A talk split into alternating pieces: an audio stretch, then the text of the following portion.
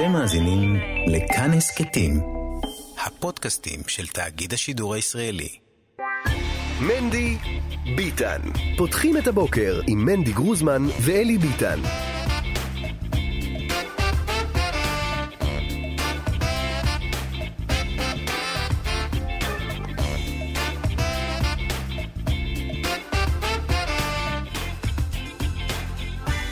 בוקר טוב, בוקר טוב! יום שני בשבוע, צרידות קלה, צרידות קלה שנקווה שלא תכביד עלינו במהלך השעתיים הללו. מנדי ביטן, כאן מורשת, בוקר טוב לכם מאזינים, בוקר טוב לכם מאזינות. שלום וברכה, יום שני, פרשת ויחי, ט' בטבת, מחר אה, צום, עשרה בטבת. אז אה, היום נא להקפיד על שתייה מרובה, רונן, בעיקר אתה. ובכלל הצוות שם, אני לא רואה אתכם שותים מספיק, אה, רק יראים פה עם אה, כוסות, אה, ינובר.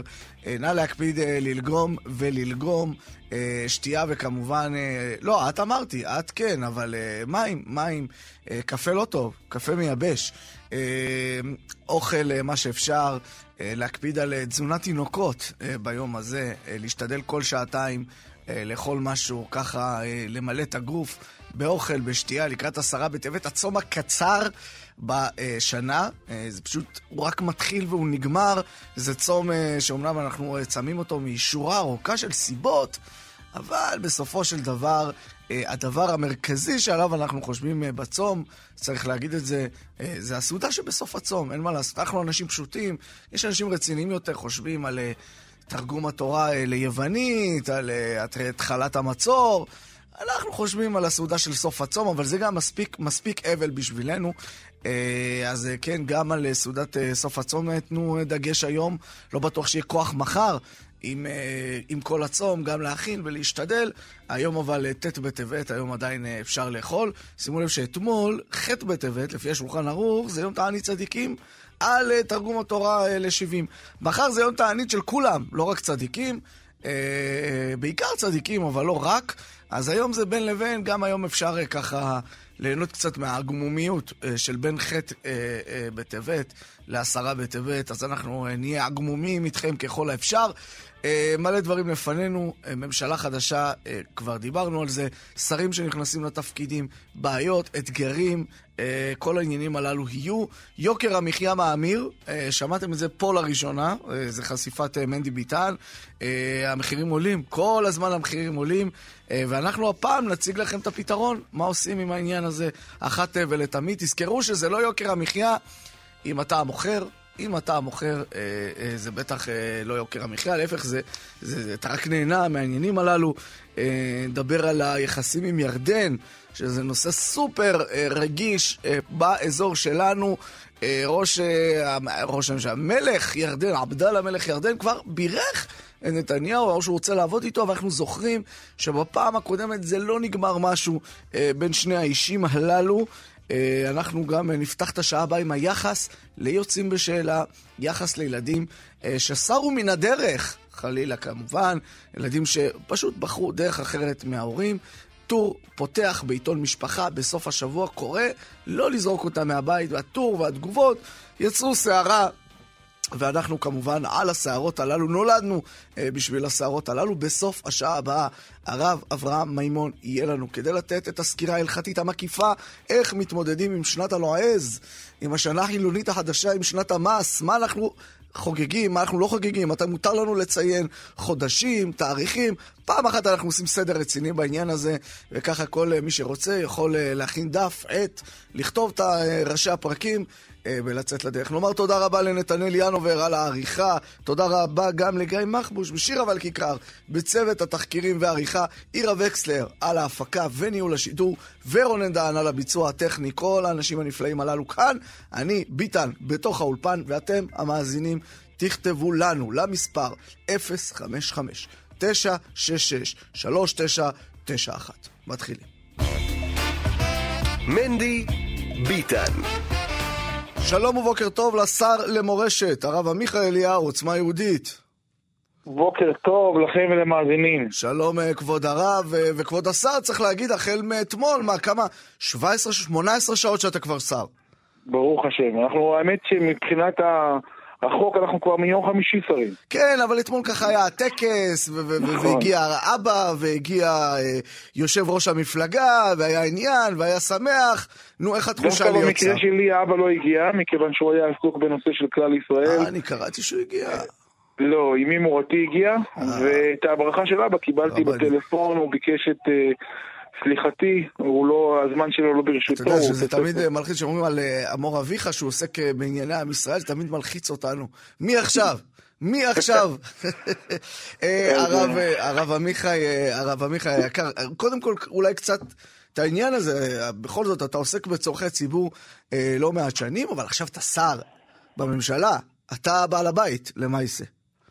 לא, בעל הבית כדי ריבונו של עולם, כתוב לב מלכים ושרים זה לא ביד ראיתי השם. בעוצמה יהודית, היה כתוב מי בעל הבית, לא היה כתוב ריבונו של עולם, היה כתוב, היה תמונה של בן גביר.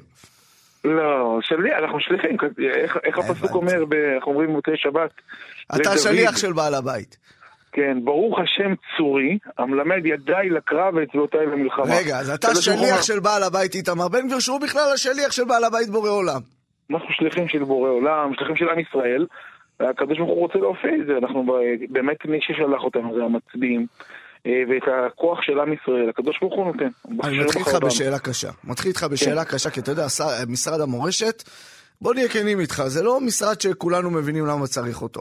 אנחנו מבינים למה צריך את המורשת, מבינים גם למה צריכים את, ה, אה, אה, את אתרי המורשת ואת החינוך למורשת, זה נשמע לנו כמו אגף במשרד החינוך, אגף במשרד התרבות, וזה שזה עניין משרד בפני עצמו, עם מדיניות ודף אה, מכתבים רשמי, אנחנו שמחים שכבודו שר.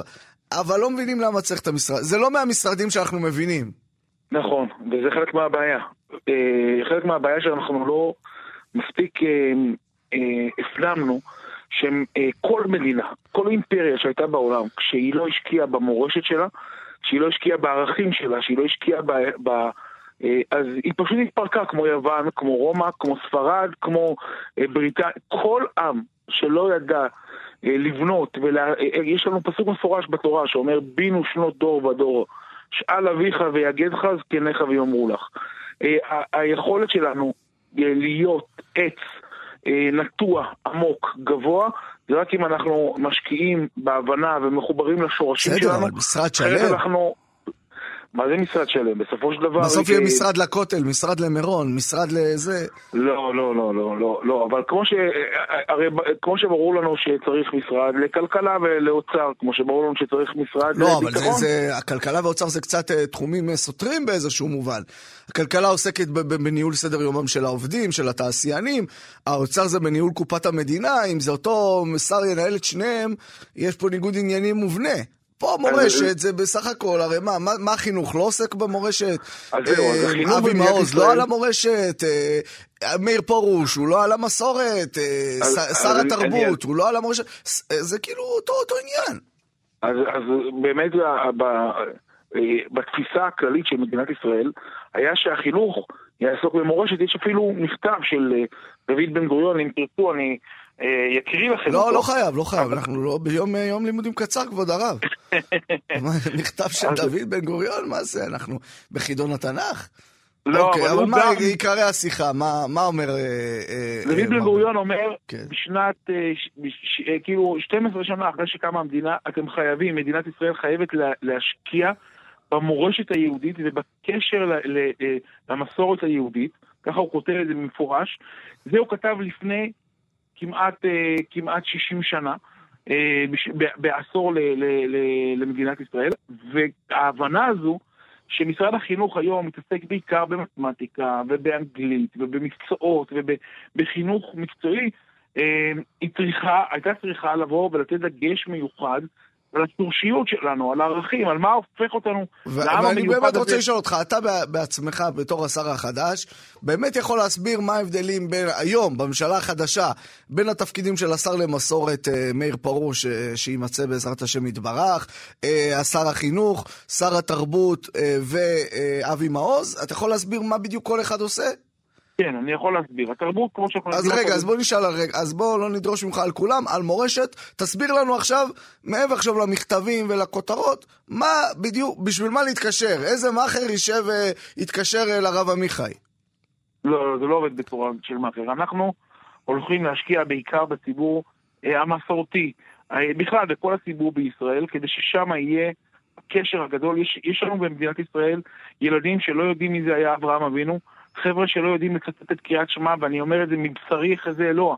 אני ביקשתי אה, מקבוצה של חבר'ה צעירים לצטט לי את שמע ישראל, מה, מה כל כך מורכב? לספר לי מי היו אה, ארבע אמהות, אתה יודע, אפילו לא ביקשתי של, שלושה אבות. אה, ארבע אמהות, הלכתי לצד היותר קל. לא ידעו לצטט. עכשיו, לא תגידו רק 3,700 שנה אחורה. לא תגידו על משה רבנו 3,334 שנים. אני מדבר, ביקשתי מהם לספר לי דברים על הרצל, על בן גוריון, על הציונות. גם את זה הם לא ידעו. ואמר את זה יגאל אלון, לא... עם שאין לו עבר, ההווה שלו דל ועתידו אה, לוטה בערפל. ואני אומר, אם אנחנו לא נדע להיות מחוברים להיסטוריה שלנו, להיות גאים במורשת שלנו. אז אנחנו נפרק את החברה בישראל לרסיסים, אנחנו נאבד את הלכידות החברתית ואנחנו נאבד את החזון שלנו. עכשיו אני רוצה לומר עוד... תכלס, עכשיו רגע, עכשיו מה עושים? אוקיי, הבאת זה בכותרת, אבל מה, למה, למה דואגים? מה, מה ביום? אני מניח שלא באים לשולחן ל- ליום העבודה וקוראים טקסטים. יש בטח עבודה לעשות, מהי? מהי? היא לקחת כל הסיפור שלנו, גם הסיפור מאחורה, כאילו בשנים הקודמות, וגם הסיפור שאנחנו כותבים אותו בימינו אנו. נו, ולהפוך ו... אותו, ולהפוך אותו למשהו הרבה יותר חווייתי, הרבה יותר מונגש. אה, אה, אני, אני יכול להגיד איך, אבל אני מעדיף שהמעשים שלנו יספרו, איך אמרו חז"ל, לאמור מעט ועשה הרבה. נו, אבל אתה, בסדר, נו, אתה כבר uh, מתחמק לנו, בסדר, זה, זה חלק מהעניין. בוא נשאל, אתה מחליף את uh, זאב אלקין בתפקיד, מה אתה חושב על התפקוד שלו? אני חושב שהוא מעורר השראה. אשכרה.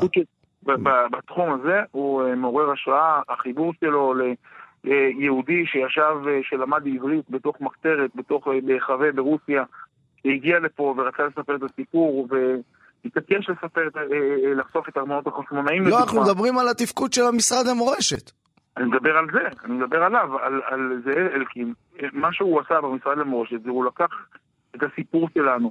הוא, אני אומר, הוא יהודי שעלה מרוסיה, שלמד עברית בכל מיני, במחתרת, בזמנים שבהם היה אסור ללמד עברית ולדבר על ציונות ברוסיה. הגיע לפה לארץ, ולקח נושא כל כך משמעותי ופיתח אותו, הפך אותו למשהו, בעיניי זה השראה. יש לי מחלוקת פוליטית מאוד גדולה עליו. בוודאי בחבירה שלו לכל ה... אני שואל על המשרד, אתה שאלו, טענו חיטים והודה לו בשעורים, אבל אה, טוב, בוא נמשיך. לא, עניתי לך בחיטים והשלמתי גם בשעורים. אה, הבנתי, בסדר גמור. טוב, בוא נשאל אה, סוגיה אחרת שפותחת את מהדורות החדשות החל מאתמול. יושב ראש מפלגתך איתמר בן, השר איתמר בן גביר, צפוי לעלות אה, מחר או מחרתיים להר הבית. אתה לא עולה להר הבית. אני לא עולה להר הבית, סבא זיכרונו לברכה. אה, הורה שלא לעלות להר הבית, אה, של לבנות שם בית כנסת, להחזיר שם את השלטון היהודי, אה, אבל, אבל סבא מאוד מאוד מאוד כיבד אנשים שהולכים אחרי רבותיהם וכן עולים להר, הוא העריך את זה. בכלל, הגישה של סבא הייתה חינוכית לחנך אדם ללכת אחרי רבו, רבו המובהק, ולשמוע לו הלכתית. זה גישה שאנחנו קיבלנו אותה וינקנו אותה. בכל מקום שסבא היה מגיע, הוא היה, שהיו שואלים אותו אתה לא, אתה לא צריך להצטדק על העניין הזה. אנחנו, אתה יודע, אצל החרדים זה obvious, הם בכלל לא מצליחים להבין את בן גביר. כל הרבנים אוסרים, זה אולי בגלי ישראל אתה צריך להגיד, אה, הכל טוב, ברור, סבא הרב מרדכי אליהו אסר, ורוב הרבנים דאז אסרו. איפשהו הפוליטיקה שינתה את המשחק הזה, לא, אבל זה אבל מאוד לא הגיוני. את לא הבנת את הסיום של דבריי. אמרתי בדיוק, סבא העריך אנשים שהולכים אחרי רבותיהם, וכיוון שלאיתמר בן גביר יש רבנים שמתירים לו ללכת, ולעלות להר, לכן איתמר הולך, הולך להר. ואני יכול להגיד לך שבדבר אבל, הזה... אבל יש גם, יש גם הקשר פוליטי לעניין הזה. קודם כל, הרבנים החרדים, אגב, הם לא, הם לא כל כך, אה, מה שנקרא, פלורליסטים כמו שאתה מציג עכשיו. אם אסור לעלות להר הבית, אז אסור לעלות להר הבית. לא עולים. אני, אני חושב שסבא שלי לא חשוד בלייטיות יתר, לא. נכון? אני, לא. לא, לא, לא, לא זה היה הסיפור שלו, ובכל זאת, כשסבא היה מחנך אדם, הוא היה מחנך אדם ללכת אחרי רבו המובהק. וכיוון שרבו המובהק של איתמר בן גביר מורה לו לעלות להר הבית, לכן כשאנחנו באים ודנים בזה, אנחנו צריכים לזכור שאיתמר הולך אחרי דעת תורה ולא אחרי, אה, ולא אחרי אה, נטיית ליבו, ולא להפוך את זה למשהו פוליטי, כי באמת זה נובע מתוך, לפחות בתחושה שלי ובהיכרות שלי עם איתמר, זה נובע מתוך תפיסה הלכתית. וכמו שיש רבנים שמתירים ללכת עם פאות, ויש רבנים שאוסרים ללכת עם פאות. אוקיי, זה מחלוקת, רבנים- כאילו זה מחלוקת על פאות. אבל אני רוצה לשאול, אוקיי, תכלס, מעבר לשאלה ההלכתית, יש פה עניין פוליטי. עלייה להר הבית, אה, עכשיו, ואתה רואה גם מה אה, התגובות של חמאס, ואתה אה, מבין את המורכבות בירושלים, יכולה להפוך עלינו את המזרח התיכון. עוד לא הקמתם ממשלה, לשם זה הולך? תיתן יציבות. כשאנחנו נכנעים לטרור, ראינו את זה פעם אחרי פעם. כשאנחנו מורידים את הראש, מרים, זה, זה כמו נחש, אז אז הוא מוריד את הראש. כשאנחנו מורידים את הראש, איך כתוב שם, מלאה חרבה. אה, אם אתה, אם אתה לא, לא עומד על שלך, אם אתה לא יודע ל, ל, ל, להרים דגל, אז מי שמרים את הדגל זה הם. כל מקום לא, אבל אתה יודע, שאנחנו אני, לא- אני אגיד לך, בוא, בוא נשים את הדברים על השולחן. יש חלק מבוחרי הממשלה, הקואליציה הנוכחית, חלק קטן, אני צריך להגיד, שהם רואים את היעד שלהם בלעלות להר הבית, בדברים... יש חלק אחר שאומר, יש בעיות כאן, צריך לטפל בבעיות, אנחנו סומכים עליכם שתטפלו בבעיות, אבל לא, לא רוצים שאתם אלו שתעוררו את הבעיות. ועכשיו לעלות להר הבית, ואני אומר לך מה נכתב למשל בכל העיתונות החרדית למשל, איך הם תופסים את הדבר הזה. הם מצביעי הממשלה, אתה יודע, מחויבים לגמרי, אבל הם רואים בעלייה הזאת להר הבית, הם רואים לעורר את הבעיות, שאתם באים לייצר את הבעיות, לא לפתור את הבעיות. אנחנו, ככה אנחנו פותרים את הבעיות. ככה בלעלות להר הבית, ואז מתחיל פה בלאגן. כשאנחנו מזכירים, מה, מה יותר טוב? שהשועלים אה, הולכים שם, שמשחקים שם כדורגל, שמחבלים זורקים משם אבנים? אני לא מצליח להבין את הגישה בכלל. זה לא, יש זה פה- לא, יש פה היום- זה לא אבל- או-או. אבל בטח שזה או-או. למה? כי בסופו של דבר מה שקורה היום בירושלים, זה כנופיות של טרור. אין בעיה, תש-. תשתלט על זה, מה קשור לעלות להר? זה ודאי קשור, כי כשאתה מוריד את הראש ואתה לא מזכיר להם שאתה בעל הבית, שהקדוש ברוך הוא נתן לך את הארץ הזו, הפסוק הראשון של בראשית. אולי יהיה כאלה שיגידו, אולי רש"י אתה... הראשון שאומר, רש"י הראשון שאומר, למה כוח מעשיו הגיד לעמו, לתת להם נחלת גויים. הרב ליום- עמיחי, הרב עמיחי, אתה יודע. שחלק מהמאזינים שלנו הם לפעמים במבואות המטונפים, לפעמים הם בנוחיות, לפעמים פה... צריך להשתדל, לפני שאומרים דבר תורה, לתת אזהרת טריגר. להציג. כן, אז רש"י הראשון. עיין- שם, להגיד, כן. זה- המקום שלנו, זה הר המוריה, מה זה? למה נקרא שמו? על שם המור הטוב, זה מקום שלנו, כשאנחנו נחדד לעצמנו את ההבנה הזו, אבל יהיו מי זה יהיה שיגידו, ברור להם. יהיו מי שיגידו, כבוד השר, שבמקום באמת ללכת ולטפל במה שאתה רואה בכנופיות האלה מה בירושלים, זה במקום? אנחנו עושים את זה, אז עושים את זה. רגע, רגע, אז מעדיפים ללכת למקום הקל. מה המקום הקל? להדליק את השטח, ואז יש מהומות, ואז יש בלאגן. במקום לטפל בצורה מסודרת, מה לבוא זה לבדוק... במקום? מה זה במקום? אנחנו יש עכשיו לשפוך הצלחנו- נפט, אתה מסכים איתי שיש לשפוך נפט, ויש לטפל. יש להדליק, רבנו היקר והאהוב, אנחנו לא שופכים. נפט. אנחנו לא שופכים נפט, מכיוון שאנחנו מכירים את העבודה, וגם גם שירתנו בצבא, לפחות אני ופוגל וחבריי, וגם אנחנו מתייעצים עם גורמי מקצוע. הדרך במזרח התיכון, הדרך היא להסביר לכולם שאתה, אה, שהעם הזה חזר לארצו כדי להיות בעל הבית. כשאתה מתחיל לגמגם, הגמגום הזה בתוך המזרח התיכון מתפרש כחולשה. כש... ואז אתה רואה אה, אה, אה, חבר'ה מחבלים מושכים לחרדים בפאות, אתה רואה אותם זורקים אבנים, אתה רואה אותם מטרידים בנות. למה? כי אנחנו מגלים חולשה. אז אנחנו לא הפתרון הוא בגלות. לעלות להר הבית. הפתרון הוא לחזק את המשילות שלנו, ואיתמר עכשיו הציג אפילו למשרד לביטחון פנים המחודש, מה שנקרא, המשרד לביטחון לאומי, תוספת תקציבית של 45 מיליארד שקלים על מנת לחזק את השוטרים, לתת להם גב, שיבינו שאנחנו בעלי הבית. וכל מקום שאנחנו נגלה חולשה, אז החולשה הזאת תתפרש כ, אה, כבסיס לערער את היציבות שלנו. אתה הצבעת. אתה, אה, אני עובר איתך הלאה, אתה, אה, השר עמיחי אליהו, הצבעת בעד מינויו של אמיר אוחנה ליושב ראש הכנסת? נכון. שמעת נכון. את הנאום? שמעתי את הנאום. נהנית? היה לי מאוד מאוד... היה לי מאוד... יש דברים שנהניתי, נהניתי מהיחס שלו להורים שלו, מהכבוד שלו למסורת. לבן זוג שלו, נכון. למשפחה, שהוא דיבר על קשה. המערכת הזה. היה לי מאוד קשה. בכל זאת הצבעת בעד. נכון. אך- לא הורדת את הראש ולא יצאת החוצה. כן הורדתי את הראש, אבל לא לא הורדתי את הראש כמו שהורדתי, אבל ודאי שהיה לי קשה. מה אתה? אומר על זה שחברי הכנסת החרדים הורידו את הראש ככה במופגן? זה, זה בדיוק המורכבות הכל כך מיוחדת בעם היהודי. כי אנחנו לא מסתכלים על הבן אדם, אני חושב שהם כן הסתכלו ובחרו להוריד את הראש. אז אני, אז אולי אני, תן לי לענות, אני רוצה להסביר מה, מה כוח. מיוחד. אנחנו מבינים שהבן אדם, יש לנו במדינת ישראל אנשים שלא שומרים שבת. יש לנו אנשים ש, אה, שלא, שלא אוכלים כשר. אבל הבן אדם, לפחות מה שאני חונכתי, הוא לא רק העבירות שיש בידו, ולא רק האיסורים שיש בידו, אלא האישיות המלאה. ואני חושב שכשהוא אה, אה, הנכיח את המקום האסור, אז היה מקום להרגיש לא נוח, היה מקום אה, לכאוב על הכבוד של, של, של המשפחה היהודית. אבל, אבל אתה אומר, אני שומע בדבריך... אבל תן לי להשלים, כן, כן. להשלים את הדברים.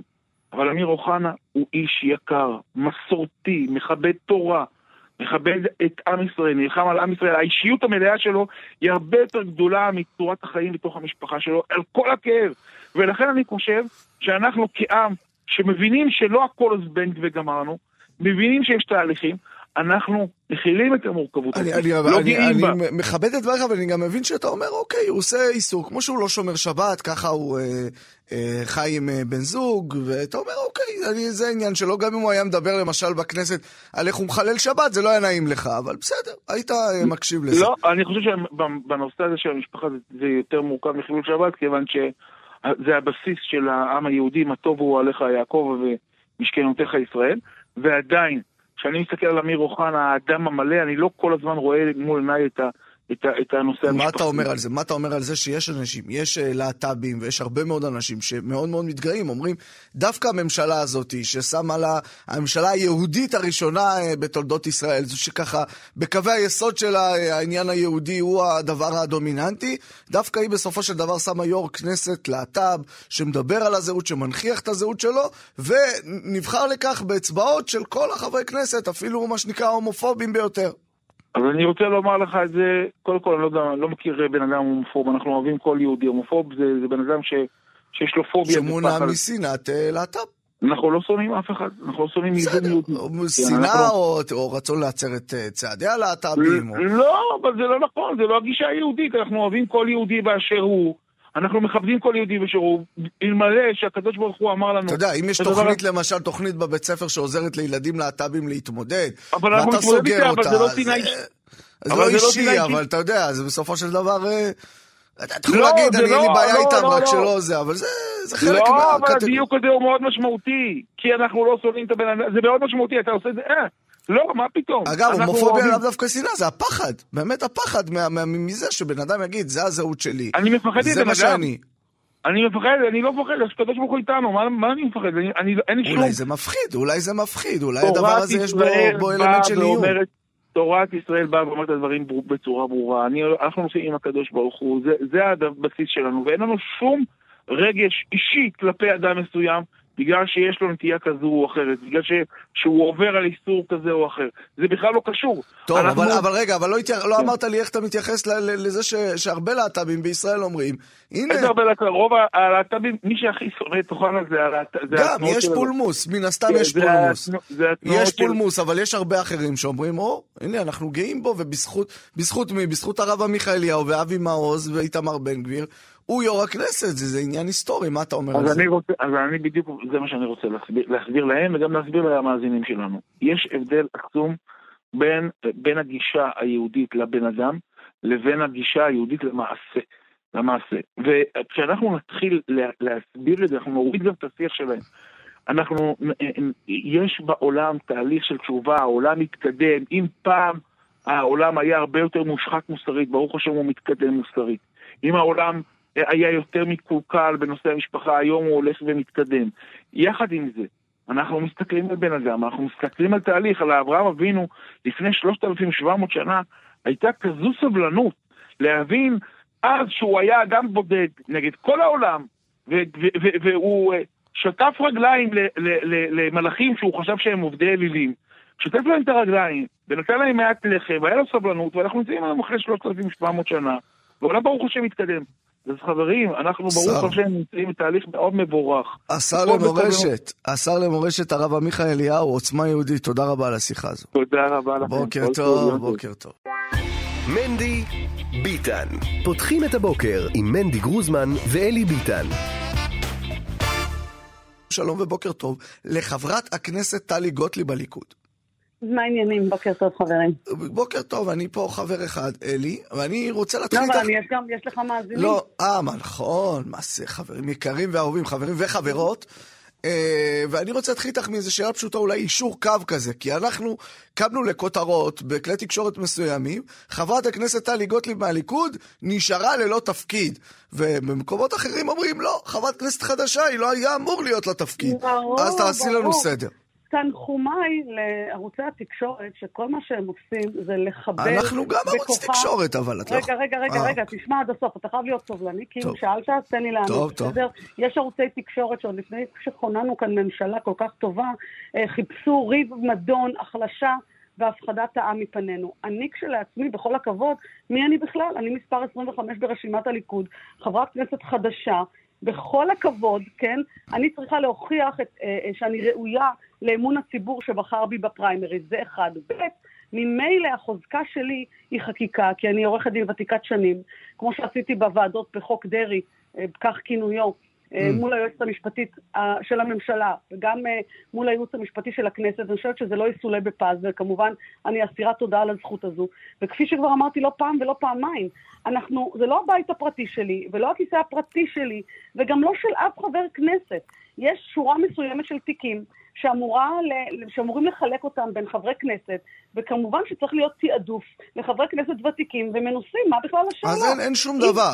כי יש אחרים ברור, רגע, שיגידו... והיום היום מתכנסת הוועדה המסדרת של הכנסת, שכמובן יש לנו רוב, ברוך השם, אנחנו קואליציה יציבה, ובוועדה הזו תהיה חלוקה של חברויות בתוך הוועדות, ואני מניחה שבקשתי להיות חברה בוועדת חוקה, חוק ומשפט, על כל החשיבות של הוועדה הזו, תתקבל. ואני אכן אהיה שם. אנחנו, אנחנו גם מקווים, מה את אומרת על זה? אגב, אבל, אגב- אבל רגע, אבל בעצם בעצם, מה שאחרים אומרים, יצאה חברת הכנסת טלית גוטליב, חוצץ, תקפה את צחי ברוורמן, האיש הקרוב אה, לנתניהו, שגם קודם אחרי שהיא תקפה אותו, אה, היא שילמה על כך מחיר. מה, אז מה את מגיבה על זה? אני חייבת לומר לכם, באמת, זה כאילו חדשות ישנות. בסדר, צחי ברוורמן, אני רק אומר לך, צחי ברוורמן ואני לא נמצאים באותה שורה, עם כל הכבוד. אני נבחרת ציבור, על הכתפיים שלי אחריות לתת דין וחשבון לציבור, על הכתפיים שלי להצביע נכון לחוק כזה או לחוק אחר, ועל הכתפיים שלי לדברר את תעדוף הדברים שאנחנו נותנים להם, זרקור כזה או זרקור אחר. אז זה ממש לא מעניין אותי, אני לא מתעמקת עם אה, הדבר הזה. לא באותה שורה שאת, כאילו, אבל הוא יותר בכיר, לא, כי הוא יותר קרוב לא, לנתניהו. יש לו יותר כוח ביד. ורק אני אתקן אותך, כן. אני לא תקפתי את צחי ברוורמן, צחי ברוורמן טיפס על הראש שלי, ואני, מה שנקרא, הראיתי את מקומי, וחבל, ומוטב ידעו אנשים שהפוליטיקה אומנם פוליטיקה, אבל אני ממילא מביאה פוליטיקה אחרת. מה הפוליטיקה שזה- אחרת? אני לא צריכה, יעללך זר ולא פיך, אבל אם אתה צריך לראות... רק בקווים כלליים. אני אומר לך דבר כזה, אחד, המחויבות שלי לצו המצפון שלי בצורה טוטאלית. אני לא נכנסתי לכנסת וחושבת איך אני אבחר בבחירות הבאות. אני נכנסתי לכנסת ואני חושבת איך אני אעשה את המקסימום בקדנציה שבה אני נמצאת. לא מה יקרה הלאה, ואתה יודע משהו? ללכת ולצאת נגד המינוי של אחמד טיבי. ללכת ולצאת כן, נגד... גם זה הרגיז אותם. אז זה יתגברו. אבל. אבל הם אומרים אחרי זה, את יודעת מה הליכודניקים אומרים בשיחות סגורות? הם אומרים, יש קואליציה של 63 חברי כנסת וטלי גוטליב. אז אני לא יודעת עם איזה חברי ליכוד אתה מסתובב. עם החברי ליכוד שאני מסתובבת, הם מזועזעים מעצם הרעיון שמישהו חושב בקואליציה של 64 חברים להצביע לאחמד טיבי, יועצו של גדול מרצחנו ערפאת, ויותר מזה, שייך לסיעה שלא שמה את דגל ישראל, ושייך לסיעה שלא קמה בהמנון, ושייך לסיעה שקוראת בסדר, אבל זה כנסת, כיבוש. מסתדרים, את יודעת, הסתדרו גם קודם, אני הסתדרו לא עכשיו. מחזיקה בדעתך, לא כך ולא כך, כי בכל הכבוד שזו כנסת, הכוח הקואליציוני שלנו הוא כזה גדול, שאין שום סיבה שאני אצטרך לתת... אז למה הם- אה, הם פועלים אחרת? אז למה הם פועלים אחרת, הליכודניקים האלה? אני, אני אומר לך ככה, יש, הם קוראים למה רק לא טלי גוטליב. אומרת את הדברים האלה, חברת הכנסת כי, כמובן? כי אתה יודע למה רק ילד קטן יכול לפסול ספר תורה? אנחנו לא היינו קוראים לך ילד קטן, חברת רגע, הכנסת רגע, גוטליב. שנייה, רגע, אבל אתה חייב להקשיב, וואי, יש לך נטייה לא להקשיב, אבל זה אחלה. כן, כן. גם אמא שלי אומרת. אבל אני, אבל אני רק אגיד לך דבר כזה. לא, אני אומרת את זה כמובן בהשאלה. בהשאלת הדרה של ילד קטן, זה העובדה שצריך להיות מספיק אה, אמיץ לומר המלך עירום, כשאתה רואה דברים נכוחה שדורשים שינוי. העובדה שמשנת 2006 אחמד טיבי, שמבזה חברי כנסת מהימין כשהוא ממלא את מקום יו"ר הכנסת, יש סרטונים ביוטיוב שאני אומרת לכל אדם חובה לראות כדי לראות מה אנחנו מאפשרים, מה אנחנו נו. מאפשרים בכנסת לא, אבל ישראל. למה- למה את אומרת את זה ואחרים סבבה להם עם זה? איפה נקודת אני, ה... אני אומר לך שכבר בוועדה המסדרת, שרק נכנסתי לכנסת, אה, כבר אז לא הסכמתי להרים את היד שלי למועמדות שלו, הוא אמר לנו, לכו לעזאזל, ככה, במילים האלה. לא אני אומרת, טיבי אמר. כן? ואז הוא אמר, אז אני מסיר את המועמדות שלי לתקופה הזמנית של עד כינון הממשלה. אז שיסיר את המועמדות שלו ואני בטח לא אבכה. הוא לא ראוי להיות סגן יו"ר הכנסת, אתם יודעים. אבל אוקיי, אני, אני, אבל אני רק מנסה להבין למה אחרים, למה אחרים בליכוד סבבה עם זה. ואת לא. חייבת להגיד לך, אני חייבת להגיד לך שחברי כנסת רבים מהליכוד לא סבבה עם זה, ולפעמים צריך איש אחד שיניע את המאבק הזה. אבל את יכולה להבין למה הם אחרי זה באים ואומרים, חברת הכנסת לא. החדשה טלי גוטליב עושה לנו כאב ראש, אנחנו לא יכולים לעשות את מה שעשינו לא, כל לא הזמן. מסכימה. אני אנחנו לא יודעים מה היא. תגיד מחר, עם מי היא תריב מחר, זה דרמה אחרת. אז יש סיעה ששמה טלי גוטליב. בגלל שאתה לא שוביניסט וגם לא מיזוגן, חס אז וחלילה. אני אניח, בדיוק, אז אני אניח שאתה באמת שואל את השאלה הזאת, אבל... לא, להפך, להפך, אני אומר, האם מציעה בפני עצמה, אני הכי אכבד את זה. בעולם. תן לי, כן. תן לי רגע שנייה, תן לי שנייה. בגלל שאתה לא שוביניסט ולא מיזוגן, אני אניח שאתה באמת שואל את השאלה הזאת, שבעיניי היא שאלה באמת באמת, שיש בה התרסה, ו- ומותר לך גם להתריס. לו דעתי הייתה נשמעת, אגב, הייתי אומרת לך, אל תתריס. אני חייבת לומר לך... שוב, אני תבדוק מצטט אחורה- מה שאומרים אחרים. רגע, רגע, הכל בסדר. אתה מצטט, אני לא יודעת. אתה יודע, מביא דבר בשם אומרו, מביא גאולה לעולם. טלי, אני רוצה להגיד לך משהו, אם זה את מול הליכודניקים, אני בצד שלך, תמשיכי. לא, זה לא משנה, אני אגיד לך, אני בכל מקרה אהיה נאמנה לצו מצפוני, גם אם לא תהיה בצד אה, שלי, כי אני בצד לא, של עם ישראל. לפעמים רק ליישר את השיחה. רק. שנייה, אני בצד של עם ישראל. אני בצד של מה שנכון לעם ישראל. לא הגעתי להיות רקפת מתחת לסלע, ולא הגעתי להיות... אז זה נכון שיש סיעת טלי גוטליב בליכוד? אה, ממש לא, להפך. יש טלי גוטליב, חברת כנסת שמעוררת מחדש את מה שנכון בתוך השיח, ולא מקבלת כמובן מאליו שום מנהג שהוא פוגע בימין ואם חברת הכנסת. הזו, ואם חברת הכנסת הזו מקבלת טלפון מיו"ר מפלגתה אה, בנימין נתניהו, שהיא באמת מן- מהנאמנות שלו במשך הרבה שנים, אין, אין, והוא נאמ- אומר אין לה, נאמנה לו ממני. נכון, אין נאמנה והוא לו אומר ממני. לה, אה, טלי, העניין הזה של אחמד טיבי, אני צריך שתצביעי בעד. לא יקרה. זאת אומרת, את, כמו, את אומרת, באותו סיעת. טלי גוטליב עומדת גם מול בנימין נתניהו. יפה מאוד. עכשיו, אני אגיד לך למה גם נתניהו, בשום שכלו, לא יעשה את זה. כי ממילא אנחנו קואליציה של 64, ואחמד טיבי הוא נציג של האופוזיציה, שיש להם 54, אה, 54 קולות. ולכן גם אם יצביעו רק שישה מהליכוד, אה, שבעה מהליכוד, הוא ממילא יהיה סגן יו"ר. הכנסת. לכן נתניהו לא עשית- יטרח בדבר הזה. עשיתי משהו לא פייר, שרוב הראיון דיברתי איתך על נושאים פוליט... של פוליטיקה ותככים, ואני רוצה לשמוע מה חברת הכנסת טלי גוטליב גם מקדמת, איזה חוקים היא שמה על השולחן, מה המדיניות, עוד ארבע שנים, מה הדברים שהיא תבוא בסדר, ותגיד. הכל בסדר. אני אז חייבת- תגידי, אז אני תגידי. חייבת לומר לכם, פוליטיקה היא לא מילה גסה. מה פתאום, אנחנו חיים בשביל זה. פוליטיקה, בדיוק. אבל חייבים קצת אה, עניינים מהותיים רגע, גם. רגע, הכל בסדר. אני רק רוצה לומר, באמת, אני חושבת שפוליטיקאים חייבים חייבים לזכור את מקומם. אחד, לזכור את מידת הענווה העצמית שלהם, שלא תקרה או יקרה כלום, אם הם יזכרו שהם בני אדם ככל בני האדם, להפך, הם מחויבים לאזרחים באשר הם במתן שירות מצוין ומקסימלי. כמובן שהעובדה שאתה ימין ושמאל מחייב אותך למדיניות מאוד מאוד נוקשה בכל מה שקשור לתפיסות עולם ערכיות של ביטחון עם ישראל וביטחון מדינת ישראל. אז זה לא השיח. באשר לעשייה, אני גם מצפה מחברי כנסת, לדוגמה מהאופוזיציה, שידעו להרים את האצבעות שלהם לחקיקה, לדוגמה, לטובת ילדינו, האוטיסטים, המאותגרים, הנכים, לטובת הורינו שיבדלו לחיים ארוכים, שיוכלו לחיות את חייהם בכבוד, ובוודאי ובוודאי לטובת הנכים שחיים לצידנו ובקרבנו, וכבודם הכנסת- עומד לפני כבודנו. את יודעת, זה אני הכל. צריך להגיד, אחד הדברים שהמאזינים לא יודעים, אבל כדי לתאם ראיון עם חברת הכנסת טלי גוטליב, מדברים עם חברת הכנסת טלי גוטליב. זה יוצא כי אין דופן. שום סיבה. מה, שאני אין לה דובר, אין זה, פשוט דברו עם אני ה... אסביר לכם גם למה. אני אסביר לכם גם למה. לכל חבר כנסת יש תקציב מסוים שנקרא קשר עם הבוחר. אוקיי? לא, אבל דובר לקחת- זה לא בקשר עם הבוחר, את יודעת. לא, אתה יכול לקחת את אחד העובדים, אבל אז, אז לא יהיה לך מי שישקיע בחקיקה, מה יותר Mm, חשוב? הבנתי. זה הכל חשוב, מה אתה צריך?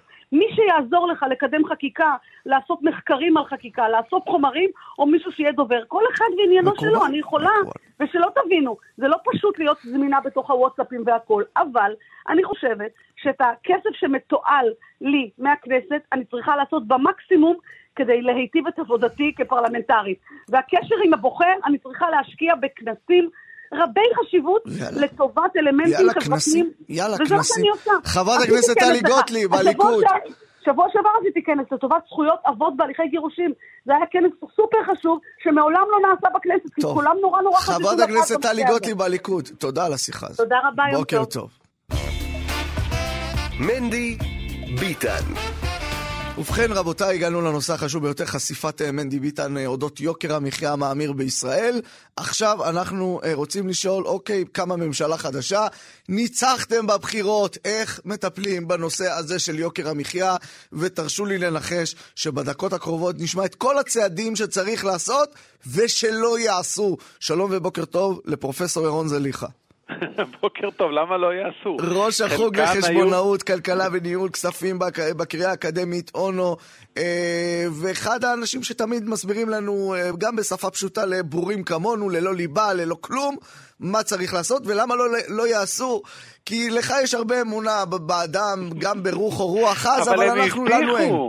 אבל הם אה, הבטיחו. אה, זה, זה, זה אני פספסתי. אם הם הבטיחו, הכל, הכל שונה.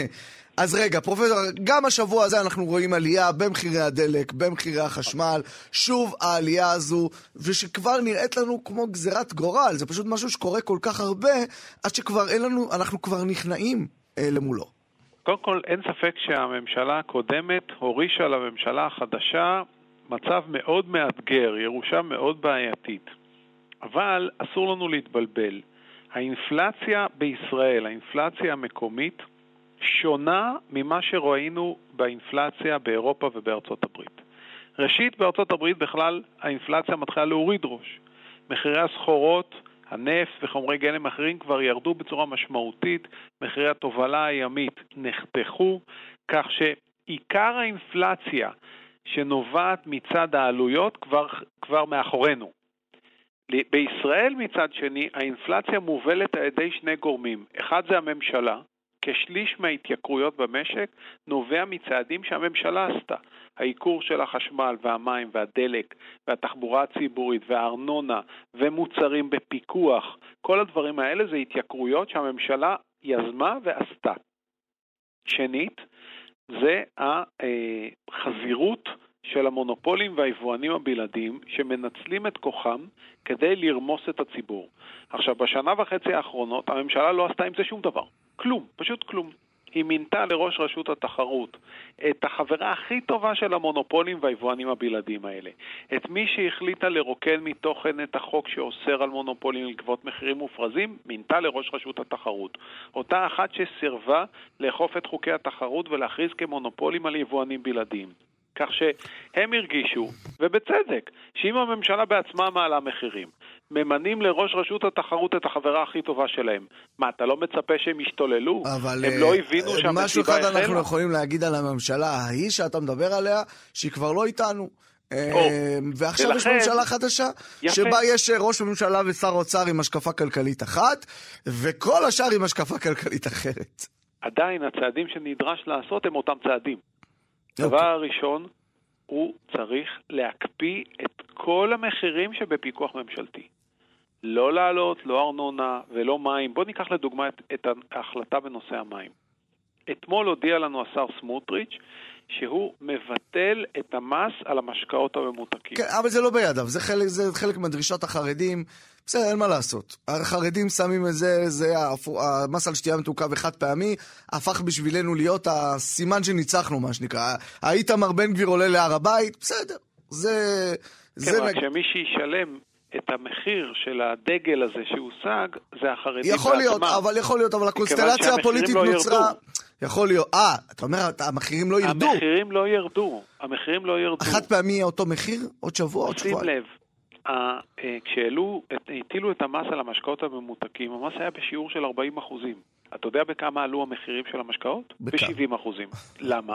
כי מה שאמרתי קודם, שודדים. המונופולים מנצלים את ההזדמנות. רואים שהממשלה חוגגת, הממשלה מעלה מחירים בעצמה, הממשלה מעלימה עין מהמעשים שלהם, אז הם חוגגים... אבל מה הממשלה יכולה לעשות על, על, על, על, על לא, לא יודע, למשל שופרסל או רמי לוי שמקפיץ מחיר ב-70%?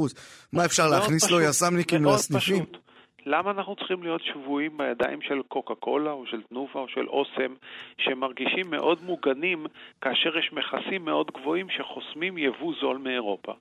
בוא נבטל את כל המכסים ואת כל מכסות היבוא. ועדיין, לפחות... ועדיין הקמעונאים שולטים בשוק, שופרסל זה 40 אחוז.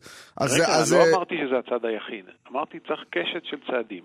אז הדבר הראשון זה לבטל את כל המכסים ומכסות היבוא. טוב. הדבר השני, להכריז על היבואנים הבלעדים כמונופולים, ולאכוף עליהם את כלי הת... חוקי התחרות. והדבר השלישי, צריך להפחית מע"מ. זה ממו נפשוך, סליחה שאני אומר. אם אתה מאפשר יבוא מקביל, ממילא הם לא מונופולים. בדיוק זה מה שאני אומר, אבל אי אפשר לעשות יבוא מקביל כרגע. אה, אי אז אפשר אז כרגע קודם להכריז עליהם. כמונופולים, במקביל להורדת המכסים. כמונופולים, וכשהם יאבדו את נתח השוק וירדו מתחת ל-50 אחוזים, אז הם לא יהיו מונופולים בהגדרה. אבל קודם כל, תכריז עליהם כמונופולים, תאכוף עליהם את חוקי התחרות. מע"מ אפס על מוצרי. ירקות. בכלל, למה אנחנו משלמים מע"מ על אה, מוצרי אוכל? קונים אה, שתייה משלמים מע"מ, קונים לחם משלמים מע"מ, כל למה הדבר- אתה משלם על ירקות משלמים מע"מ. למה אתה משלם על מזון 51 אחוזים יותר ממה שמשלמים באירופה, שנמצאת פחות משעה טיסה מישראל? למה? למה? הנה, עכשיו מחירי התובלה הימית הוזלו בצורה דרמטית. בואו ננצל את המחירים הזולים. נביא את הסחורות. אגב, רגע, אבל מה 90% דעתך באמת על העניין הזה של בסופר. מע"מ אפס? סליחה? הנושא הזה של מע"מ אפס, נגיד על פירות וירקות. אני לא בעד מע"מ אפס, ומע"מ אפס זו- זה לא למה? זה הפתרון. יצמצם אולי את הכנסות המדינה, אבל אין סיבה ש- שבן אדם שצריך לקנות אה, עגבניות לשבת, ישלם עוד 16% מס למדינה, וזה גם מס אבל אין שנופל על מע"מ, עניים אין יותר. מע"מ על פירות וירקות. יש, על, על רובם יש. לא, אין מע"מ, יש פטור ממע"מ על פירות וירקות. יש אפס על פירות וירקות היום. אוקיי, ואתה רואה, זה לא אני פתר אלך את איתך, הבעיה. אבל אני זוכר שכאילו לא לגמרי זה התקבל. לא, לא, לא. אפס מוחלט על כל הפירות והירקות. אוקיי, וכמו עוד מוצרי רואה- יסוד, נגיד אני מכניס עוד 200 מוצרי יסוד, אבל הנה, נתת מע"מ אפס על פירות וירקות, ועדיין אתה משלם פי שניים ופי שלושה על פירות וירקות מאשר באירופה. לא זאת הנקודה. המע"מ אפס גרם ליבואנ... ליבואנים ולרשתות להיות עוד יותר. עשירות על חשבוננו. לא, זו, לא זה הפתרון. הפתרון הוא לבטל את כל המכסים וכל מכסות היבוא, ולאפשר יבוא חופשי וזול אז רגע, אז אמרת לישראל. לממשלה להקפיא את כל התשלומים שאנחנו משלמים. אה, זה דבר ראשון. זה דבר דבר ראשון. דבר שני. המונופולים וה- וה- והמכסים. ודבר שלישי, תחליף את ראש רשות התחרות. אתה לא יכול באמת להילחם במונופולים כשהצבת בראש המשטרה שנלחמת בהם את החברה הכי טובה שלהם. טוב, הנה, רשמנו בפנינו, ועכשיו כל אחד שיעלה, אנחנו נשאל אותו על הדברים האלה. פרופסור... עכשיו שים לב, כן, מנדי, אם לא אלי. יעשו את זה, יצטרכו לשמור על ריבית גבוהה ליותר זמן. מכיוון שהאינפלציה היא כמו מחלה, אתה צריך קוקטייל של תרופות. אם אתה משתמש רק בתרופה אחת במקום בקוקטייל, אתה תצטרך את התרופה ליותר זמן ובמינון יותר גבוה. מצד שני, לפחות שניים מהצעדים הללו, שקשורים אה, למכסים ולמונופולים והרשות אה, לתחרות, זה לא דברים שנראה אותם תוך שנה. למה? אפשר לראות אותם תוך שבוע. שבוע. לא, הצעד עצמו שבוע. יקרה, אבל עד מתי, אה, כמה זמן ייקח? מיד. הורדת מכ- מכסים זה מיד. אגב, הממשלה החדשה גם הבטיחה לעשות דברים כאלה. טוב, אז אנחנו נבדוק. אה, תודה רבה, פרופסור אה, ירון זליכה, יו"ר- אה, יו"ר ראש החוג לחשבונאות, כלכלה וניהול כספים בקריה האקדמית אונו ובחיפה. תודה רבה, בוקר טוב. בוקר. מנדי ביטן. מנדי ביטן, אה, כאן מורשת. אנחנו אה, לנושא רציני. בסוף השבוע האחרון פרסם אה, הרב אה, נוח פלאי מאמר אה, בעיתון אה, משפחה, אה, שבו הוא קורא להתייחס אחרת לילדים היוצאים בשאלה, אה, שאנחנו רוצים אה, לדבר על המאמר הזה, וגם על הסערה ככה סביבו. שלום ובוקר טוב לרב נוח פלאי. בוקר טוב, בוקר מנהל טוב. אה, עמותת לבל הנשמה, שעוסקת בהכוונה וייעוץ אה, להורים אה, ונוער אה, מהמגזר החרדי. אולי מילה על העמותה הזו? אמ, זו עמותה שקמה ככה בלי, הפסיקה קצת בלי כוונה והשגחה, יותר נכון. אמ, אני עובד כבר הרבה שנים בתחום של חינוך, בארץ, בחוץ לארץ, אה, ביחד עם הרב גרוסמן, בכל מיני פרויקטים, ומתישהו גם התחלתי לפרסם את הטור שאני כותב בעיתון משפחה, אה, טור ששם, אה, מה שנקרא, על השולחן את הרבה מאוד נושאים שאנחנו פחות אוהבים לדבר עליהם. ומה שקרה, מה שזה גרם זה שפשוט אה, הרבה מאוד אה, הורים, דווקא קהילת ההורים, אה, ראו איזשהו אה, דרכי, כתובת, אה, לקבל מענה והכוונה והדרכה בהרבה מאוד מהסוגיות האלה, ומתוך זה קמה עמותה שרואה היום את, אה, באמת יש שם הרבה מאוד פעילות סביב הנוער, עמותות וארגונים, ו, ו, אבל, אבל יש קהילה מאוד מאוד גדולה וחשובה וזה ההורים, ובלי ההורים, גם כשאנחנו רוצים לעזור לנוער, אנחנו יודעים שבלי לתת כלים ועזרה להורים, אז אה, בדרך כלל יהיה מאוד מאוד קשה גם לעזור לנער עצמו. אז אנחנו אה, כל הפעילות שאנחנו עושים היום, ברובה הגדול, היא סביב אה, הדרכה והכוונה וכל מיני מסגרות ואפשרויות ודרכים כדי לראות את ההורים ולתת להם כוח וכלים. ככה זה בגדול. טוב, אתה אה, מפרסם אה, את המאמר בסוף השבוע במשפחה, אולי תחזור לנו קצת ככה לעיקרי המאמר הזה. אמ, זה לא פעם ראשונה, אני ככה מדי פעם מציב גם את הנושאים האלה. אמ, כמו שאמרתי, אמ, הקושי הגדול, אנחנו רואים היום תופעה, לא רק היום, אבל זו באמת תופעה שהולכת ומתרחבת של, אני לא יודע לקרוא לזה, אני אגיד לך משהו, זה כבר, כבר על ההתחלה, אם זה שאלה. זה לא שאלה כמו הרבה מאוד מצוקה וקושי. אני כמעט, למרות שאני מכיר הרבה הרבה הרבה מאוד מקרים של יוצאים ויוצאות, כמו שזה נקרא, לא יצא לי להתקל אפילו במקרה אחד שלא יושב מאחורי זה מצוקה נפשית מאוד מאוד מאוד קשה. כלומר, זה לא, לא, בן אדם שהיה לו הכל טוב והכל רגוע, לא קם יום אחד בבוקר ואמר, אה, וואו, הגעתי למסקנה ש... אגב, גם חלק מהם לא בהכרח אומרים שזה עניין אמוני דתי. הרבה מאוד, כן, חלק מהם גם יכולים להמשיך להגדיר ולראות את עצמם כמאמינים בדרך שלהם, אבל ברובם המוחלט יושב קושי מאוד מאוד גדול מפגיעות ומצוקה ו... וחברה, אפילו סתם ילדים ש, שלא ראו אותם במשך שנים, אם זה קשיים חברתיים, ויום אחד זה מתנקז ומתפוצץ, ו, ו, וזה יוצא, וזה יוצא גם דרך בריחה הרחק הרחק מתוך המסגרת החרדית, תרבותית חרדית. ו...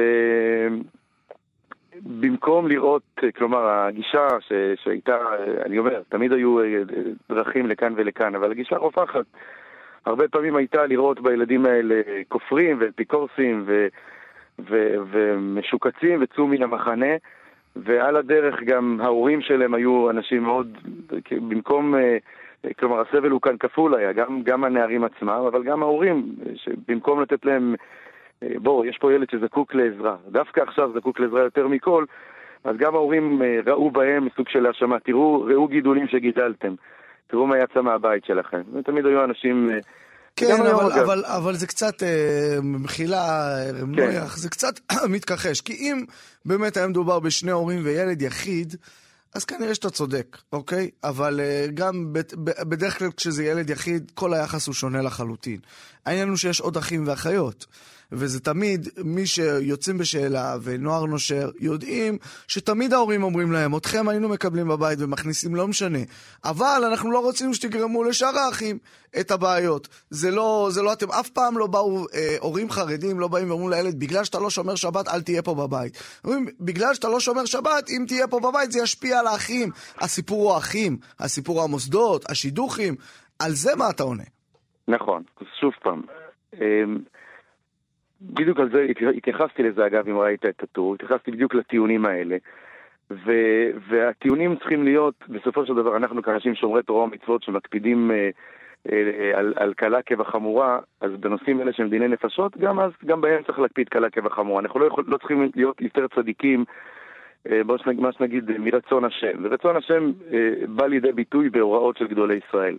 ולמרבה ההפתעה, אז שוב, אתה שם לב, אתה לא, לא, לא עונה לאנשים אבל, אתה לא עונה לאנשים. אתה אומר להם, אתם חייבים להאמין, והוראות של גדולי ישראל, אבל אבא פוחד על הבנות שלו, אבא פוחד על הבנים שלו, הוא פוחד על שאר הילדים, מה אתה אומר להם? תהרגו את כל הילדים כי יש הוראה של גדולי ישראל שמישהו הוציא בסרטון והודלף לאינט... מה?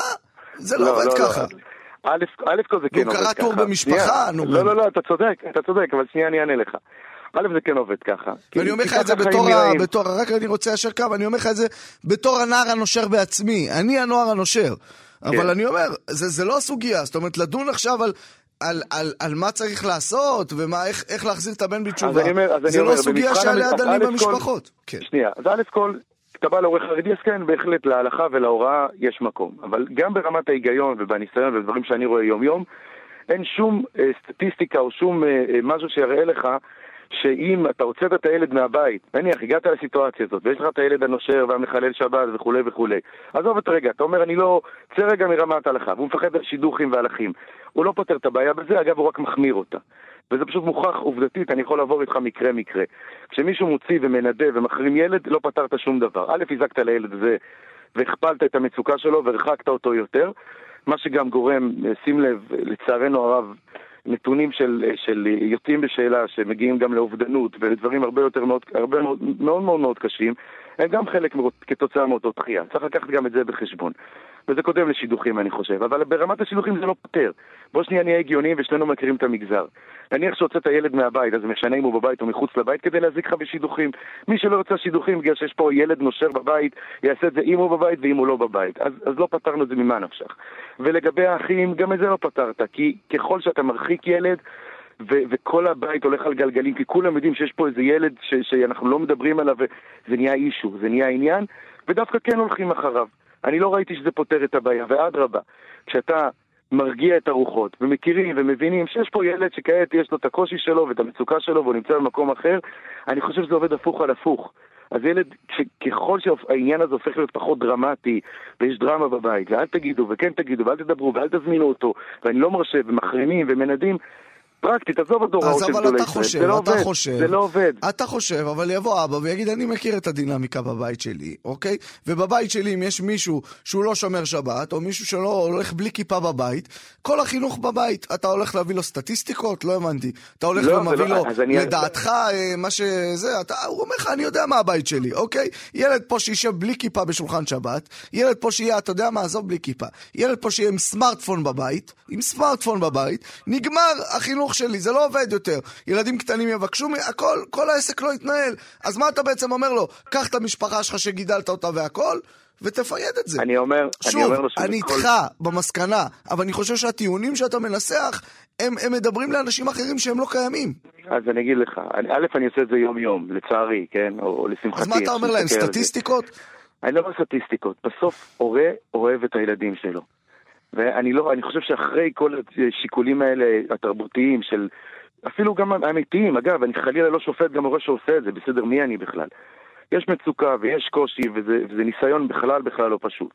אבל בסוף הורה שפוי, הורה רגיל, שאוהב את הילד שלו, כשאתה מציב בפניו את מכלול הדברים, האם הילדים יתקלקלו, ואף אחד הרי לא ייהנה, בסוף, נניח שהוא הוציא אותו מהבית, הרי הורה יושב והוא בוכה יומם ולילה.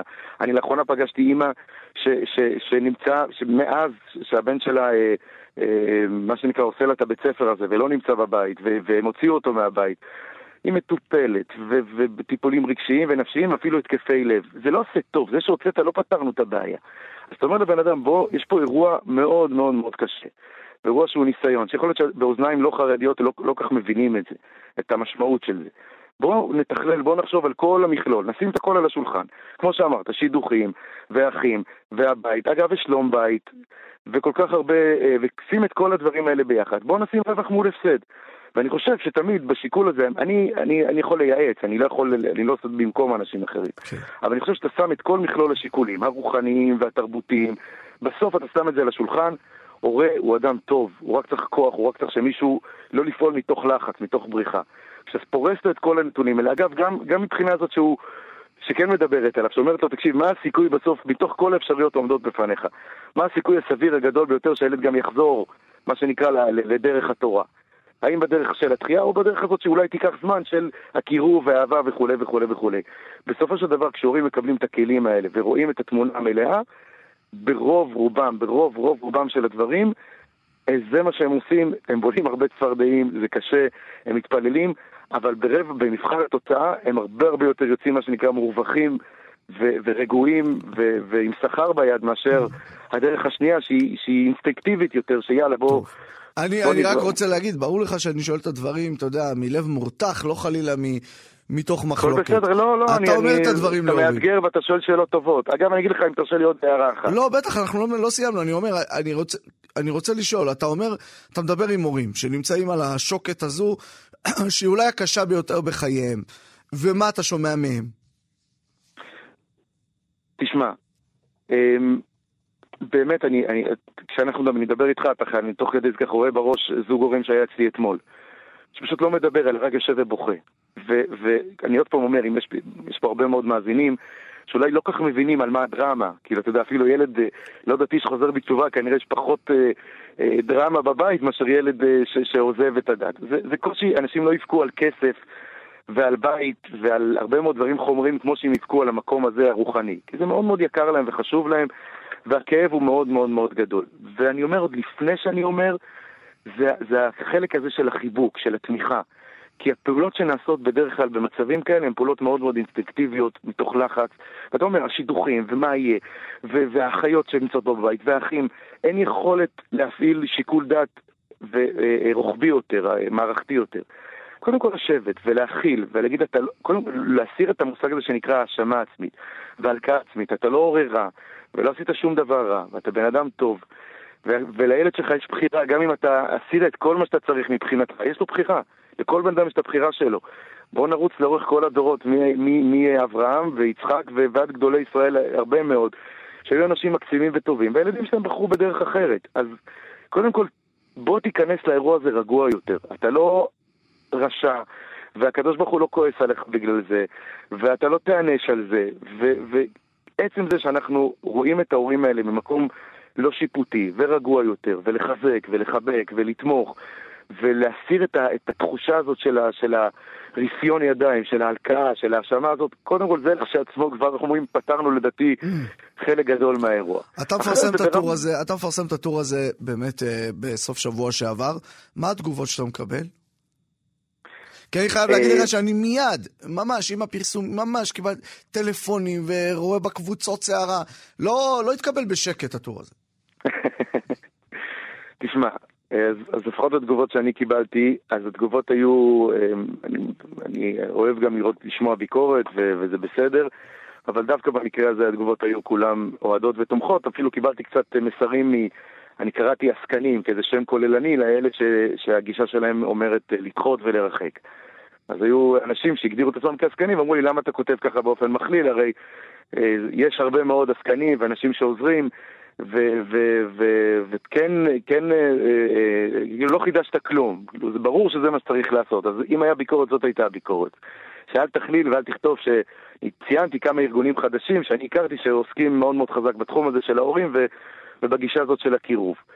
אמ, אז זו הייתה הביקורת, כאילו לא גילית את אמריקה, זו הגישה שצריכה להיות, והנה גם אנחנו עסקנים במרכאות ועושים את, ש... את הדבר הזה, אבל לומר לך שהיה משהו שמישהו שכתב אה, נגד, שמה, לא, שאני לא בעד לרחק כן. ולדחות? לא, לא, לא נראה לי, לא נראה לי ש... ש...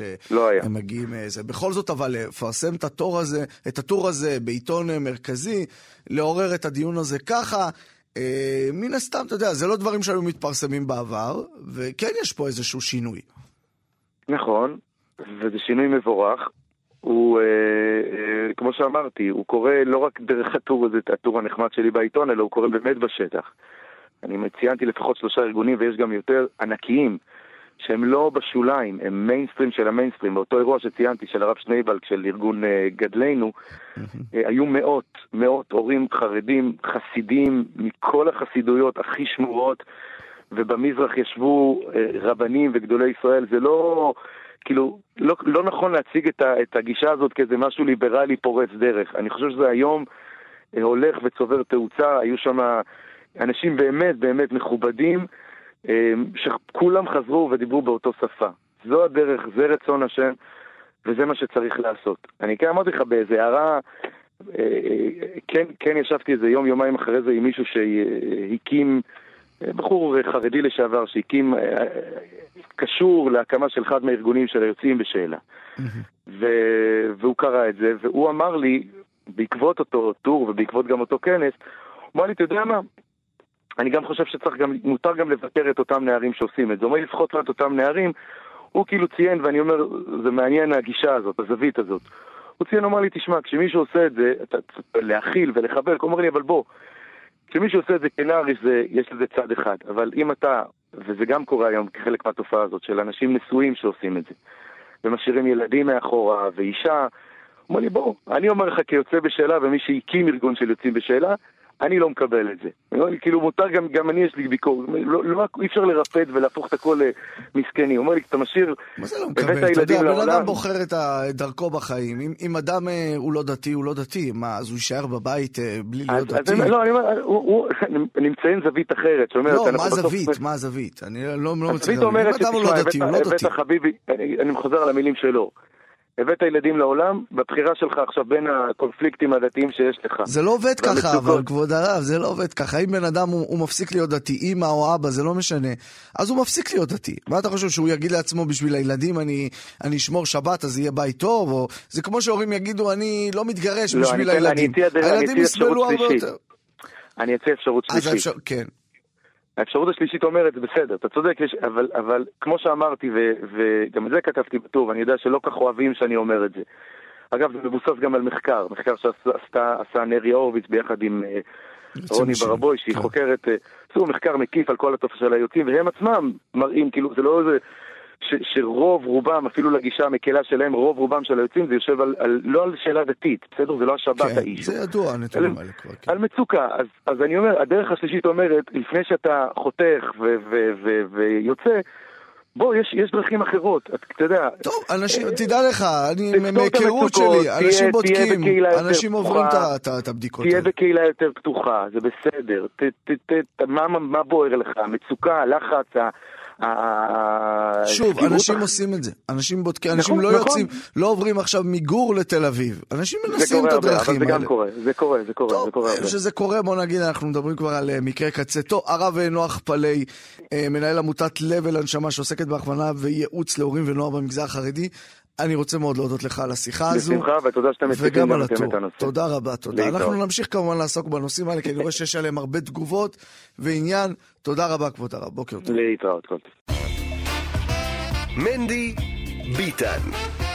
טוב, ועכשיו אה, אנחנו אה, מסיימים את היום הזה עם אה, הרב מימון. שלום ובוקר טוב, הרב אברהם מימון, מחבר הספר דרך האתרים. בוקר טוב לכם ולכל המאזינים. אתמול ציינו הלועזים שנה חדשה.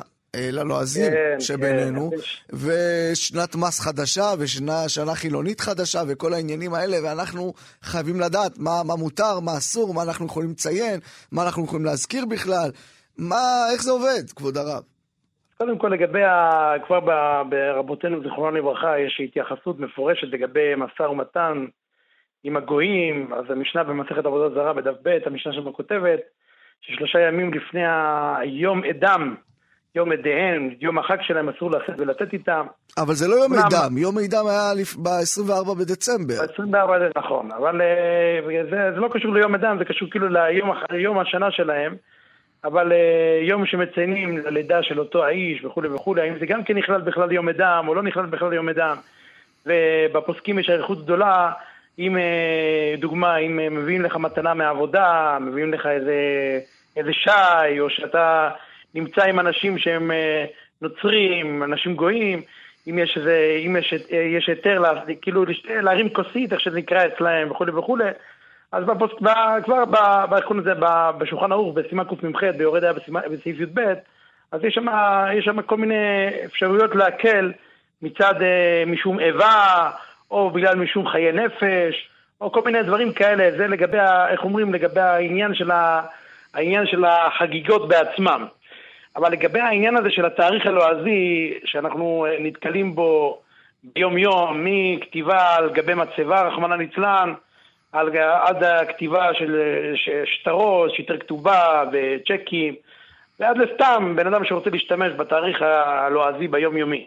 אז הנושא הזה באמת הוא רחב מאוד, הוא מסתעף מאוד, ננסה לגעת ממש בעיקרי הדברים, ובעצם הפוסקים ראו בו כמה בעיות, בעיקר ש, ש, שלושה, שלוש בעיות ראו בו. הבעיה הראשונה, שלכאורה יש בזה איסור להשתמש בתאריך הלועזי, כיוון שאנחנו היהודים נצטווינו לבנות את החודשים מחודש ניסן, כמו שהתורה אומרת בשמות י"ב, החודש הזה לכם, ראש חודשים ראשון הוא לכם לחודשי השנה. ולכן הרמב"ן כותב, גם יש לו דרשה לראש השנה וגם כן הרמב"ן על התורה בשמות י"ב, הוא כותב שיש מצווה למנות את החודשים מניסן, וכשלא מונים את זה מניסן אז עוברים על איסור. לכן אם אתה בן אדם עכשיו כותב חודש ארבע, חודש חמש, הוא מתכוון לחודש החמישי והרביעי של ה... לפי, ה... לפי הזה של הנוצרים, אז, ה... אז הוא עובר על הקיום של המצווה של התורה, שיש מצווה למנות את החודשים מניסן.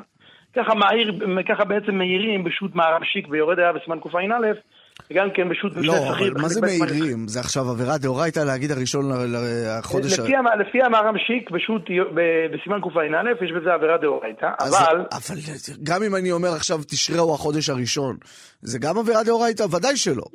יפה, יפה, יפה, יפה. אתה אומר, אתה מעיר פה שתי הערות שהפוסקים שהמנחת חינוך במצווה אפשר של להגיד י"א... שזה לא ניחא, שזה לא עניין, אבל כאילו... יפה, המנחת חינוך, קודם כל המנחת חינוך אומר שנכון שלפי הרמב"ן, אז יש מצווה למנות את החודשים מניסן, אבל הרמב"ם בספר המצוות השמיט את המצווה הזאת. וגם כן, וכל הש... וגם כן, עוד יותר מהירים בזה, עוד יותר המנחת חינוך מהיר, הרי כל השמות של אה, תמוז, אב, תשרה, כל השמות האלה בכלל לא מוזכרים בתנ"ך.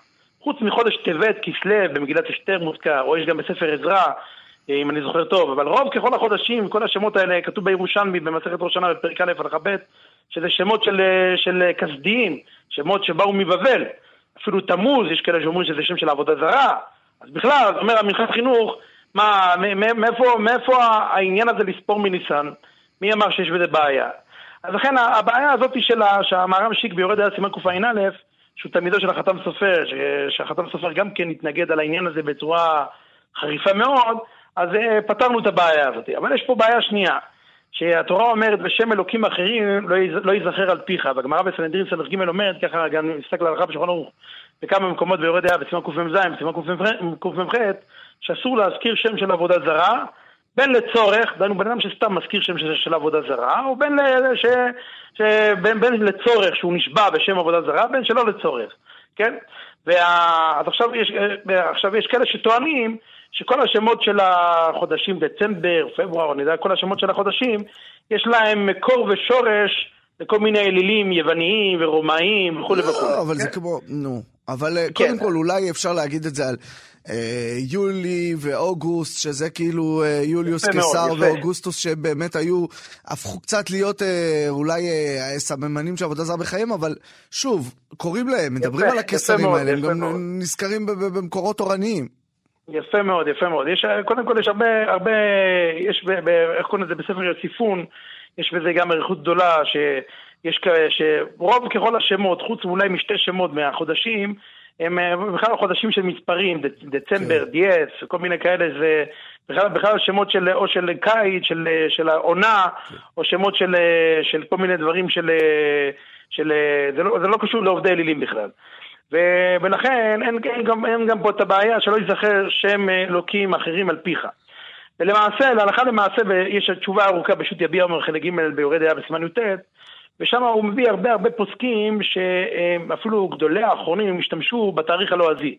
בראשם בבית יוסף, הבית יוסף ביורד באור החיים, בסימן קי"ז, ששם הוא מדבר לגבי הזכרת טל ומטר לברכה, אז הוא מזכיר את התאריך הלועזי. גם יש, אה, איך קוראים לזה, בספר קריאה נאמנה, יש אה, התכתבות בין השח, השפתי כהן, רבי שבתאי הכהן, לבין כל מיני אנשים אחרים, שהוא משתמש בתאריך הלועזי. המהר"ם פדאווה, שהיה אחד מגדולי הפוסקים לפני 500 שנה, אז הוא בהרבה מתשובותיו, כמו שהרבה הרבה אנשים בתשובות, שלו, בתשובות שלהם כותבים את התאריך, אז בהרבה מתשובותיו הוא מסיים את כתיבת התשובה, הוא כותב במקום לכתוב את התאריך העברי, הוא כותב את התאריך הלועזי. בסימן ל"ו, בסימן אה, ע"ז.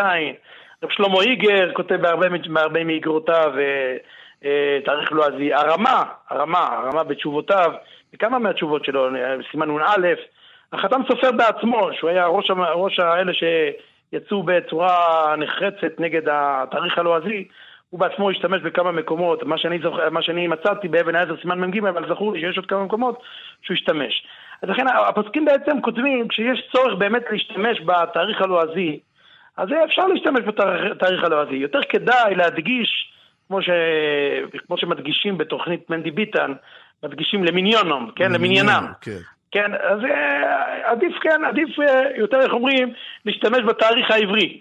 ויש גם מחלוקת גדולה בפולמוס גדול בין הפוסקים, מה עדיף להשתמש? האם עדיף להשתמש בחודש, בשמות של החודשים, ינואר ופברואר וכולי וכולי, או עדיף להשתמש בתאריך ראשון, החודש הראשון, השני וכולי וכולי.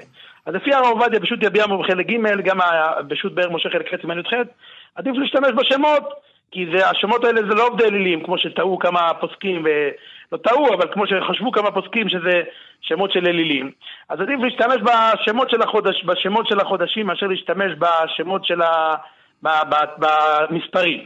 אבל פשוט אצל אליעזר בחלק ח' ח' הוא כותב לא, עדיף להשתמש, אה, איך אומרים, בשם, בת, במספרים, ולא, איך קוראים לזה, לא, לא בתאריכים, לא, ב, לא בשמות שלהם, כי הוא טען, שוב, שזה שמות של אלילים, אבל כבר הרבה מהירים מספר יוסיפון בפרק מ"ג, שם הוא מדבר שם על ארבעה חודשים, מאי, יוני ויולי, ואוגוסט, שזה בכלל שמות של מלכים, שזה לא שמות של אלילים, וגם כן שם, וגם כן מבארים עוד, עוד הרבה מהשמות, ויוצא אולי שיש איזה שתי חודשים בעייתיים, שיש בהם שמות של אלילים, אבל uh, בכל אופן, uh, איך אומרים, בשביל להיבדל מן הגויים, ואין עם לבדד ישכון ובגויים לא יתחשב, אז לכן כותבים הרבה מהפוסקים, כמו שלא נגאלו אבותינו ממצרים בגלל שלושה דברים שלא שינו את שמם, את לשונם ואת מלבושם, אז יש גם עניין, איך אומרים, להשתמש.